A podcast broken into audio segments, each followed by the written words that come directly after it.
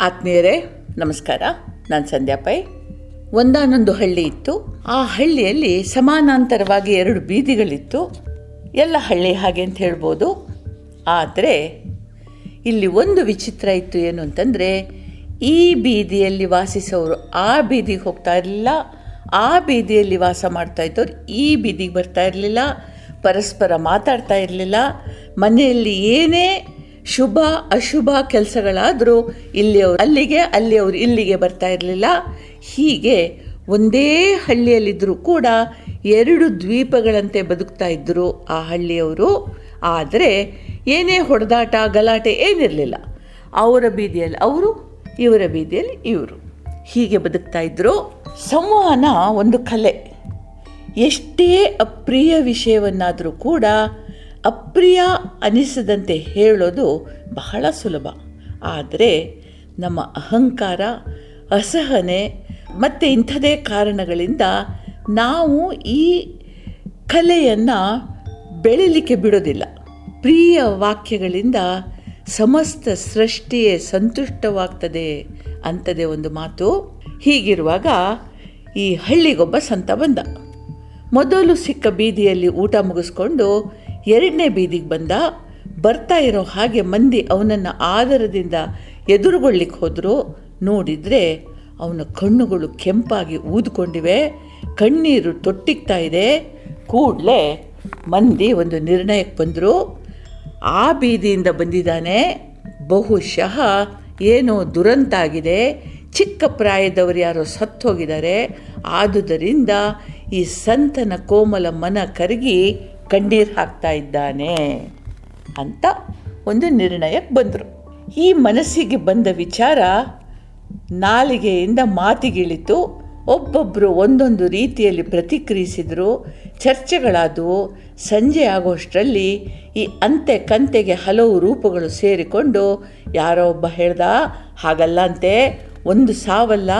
ರಾತ್ರಿ ಬೆಳಗಾಗೋಷ್ಟರಲ್ಲಿ ಹಲವು ಹೆಣ ಬಿದ್ದಿವೆ. ಯಾವುದಂತೆ ತಿಳಿಯದ? ಇಲ್ಲಿ ಅವರಿಗೆ ಕಂಡು ಕೇಳದ ರೋಗ ಬಂದಿದೆಯಂತೆ. ಬಂದಿ ಮನೆ ಮಾರು ತ್ಯಜಿಸಿ ಹೊರಗೆ ಹೋಗ್ತಾ ಇದ್ದಾರಂತೆ, ವಲಸೆ ಹೋಗ್ತಾ ಇದ್ದಾರಂತೆ ಅಂತ ಶುರು ಮಾಡಿದ.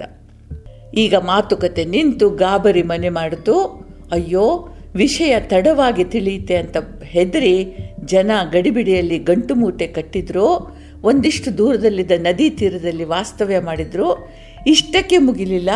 ಈ ಬೀದಿಯಲ್ಲಿ ಗಲಾಟೆಯ ಬಿಸಿ ಆ ಬೀದಿಯವರಿಗೆ ತಟ್ಟಿತು. ಏನಕ್ಕೋ ಈ ಬೀದಿಯವರು ಹಳ್ಳಿ ಹಳ್ಳಿ ತೊರಿತಾ ಇದ್ದಾರಂತೆ. ಇಲ್ಲಿ ಬಿದ್ದಿದೆಯಂತೆ, ಹಾಗಂತೆ, ಹೀಗಂತೆ ದರೋಡೆಕೋರು ಬಂದರಂತೆ.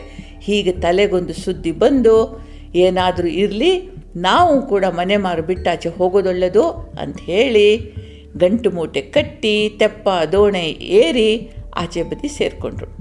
ಇಷ್ಟಕ್ಕೂ ನಡೆದದ್ದೇನು ಸಂತನ ಕಣ್ಣು ಕೆಂಪಾಗಿದ್ಯಾಕೆ ಅಂತ ಯಾರೂ ಯೋಚಿಸಲೇ ಇಲ್ಲ. ನಡೆದದ್ದೇನು ಅಂತಂದರೆ, ಈ ಸಂತ ಸ್ವಯಂ ಪಾಕ ಊಟ ಮಾಡಿಕೊಂಡು, ಅಂದರೆ ತಾನೇ ಅಡುಗೆ ಮಾಡಿಕೊಂಡು ಊಟ ಮಾಡುವ ವ್ರತದಲ್ಲಿದ್ದ. ಅಡುಗೆ ಮಾಡಿಕೊಳ್ಳಿಕ್ಕೆ ಅವನು ಉಪಯೋಗಿಸಿದ ಸೌದೆ ತುಂಡು ಹಸಿಯಾಗಿತ್ತು. ಏನಂದರೂ ಉರಿಲಿಲ್ಲ.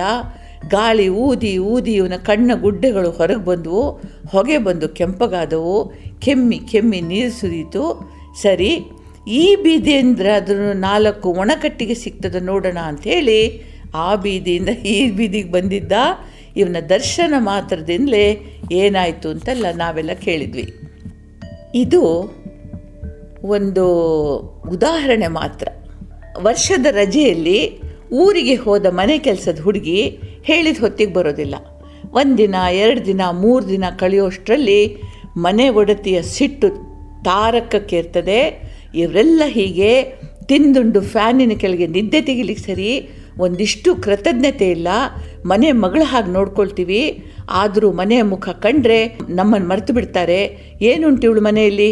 ಹೊಟ್ಟೆ ತುಂಬ ಅನ್ನ ಇಲ್ಲ, ನೆಟ್ಟಗೊಂದು ಸೂರಿಲ್ಲ. ಇವಳು ಕೊಡುವ ನಾಲ್ಕು ಕಾಸಿಗೆ ಇವಳಿಗೆ ಮಣೆ ಹಾಕ್ತಾರೆ. ಇವಳು ಮರಳಾಗ್ತಾರೆ ಅಂತೆಲ್ಲ ನಾವು ಒಟಗುಡ್ತೀವಿ. ಪಕ್ಕದ ಮನೆಯವಳು ಮೂಗು ತೂರಿಸಿ, ಬಿಡಿ, ಅವಳಿನ್ನೂ ಬರೋದು ಡೌಟು ಮೊನ್ನೆ ನಿಮ್ಮ ಮಗಳನ್ನ ಕರ್ಕೊಂಡು ಬರ್, ಬರ್ತಾ ಇದ್ಲು. ಜೊತೆಗೆ ಯಾರೋ ಹುಡುಗ ಪಟ್ಟಾಂಗ ಹೊಡಿತಾ ಬರ್ತಾ ಇದ್ದ. ನನ್ನ ಕೆಲಸದವಳು ನೋಡಿದ್ಲಂತೆ. ಮನೆಗೆ ಹೋಗಿದ್ದಾಳೋ, ಯಾರ ಜೊತೆನೂ ಓಡಿ ಹೋಗಿದ್ದಾಳೋ, ಫೋನ್ ಮಾಡಿ ವಿಚಾರಿಸಿ ನಿಮ್ಮ ತಲೆಗೆ ಬರ್ಬೋದು ಅಂತ ಹೆದರಿಸ್ತಾರೆ. ಅಂತೂ ಇಂತೂ ನಾಲ್ಕು ದಿನಗಳ ನಂತರ ಬಂದ ಹುಡುಗಿಯ ಕಣ್ಣಲ್ಲಿ ಕಣ್ಣೀರು ಅಶ್ರುಧಾರೆ. ತಂಗಿ ಮನೆಗೆ ಬಂದ ಸಂಭ್ರಮಕ್ಕೆ ಚಿಪ್ಪು ಮೀನು ತರಲು ಹೋದ ತಮ್ಮ ಕೆಸರಿನಲ್ಲಿ ಸಿಕ್ಕು ಶವವಾಗಿದ್ದ.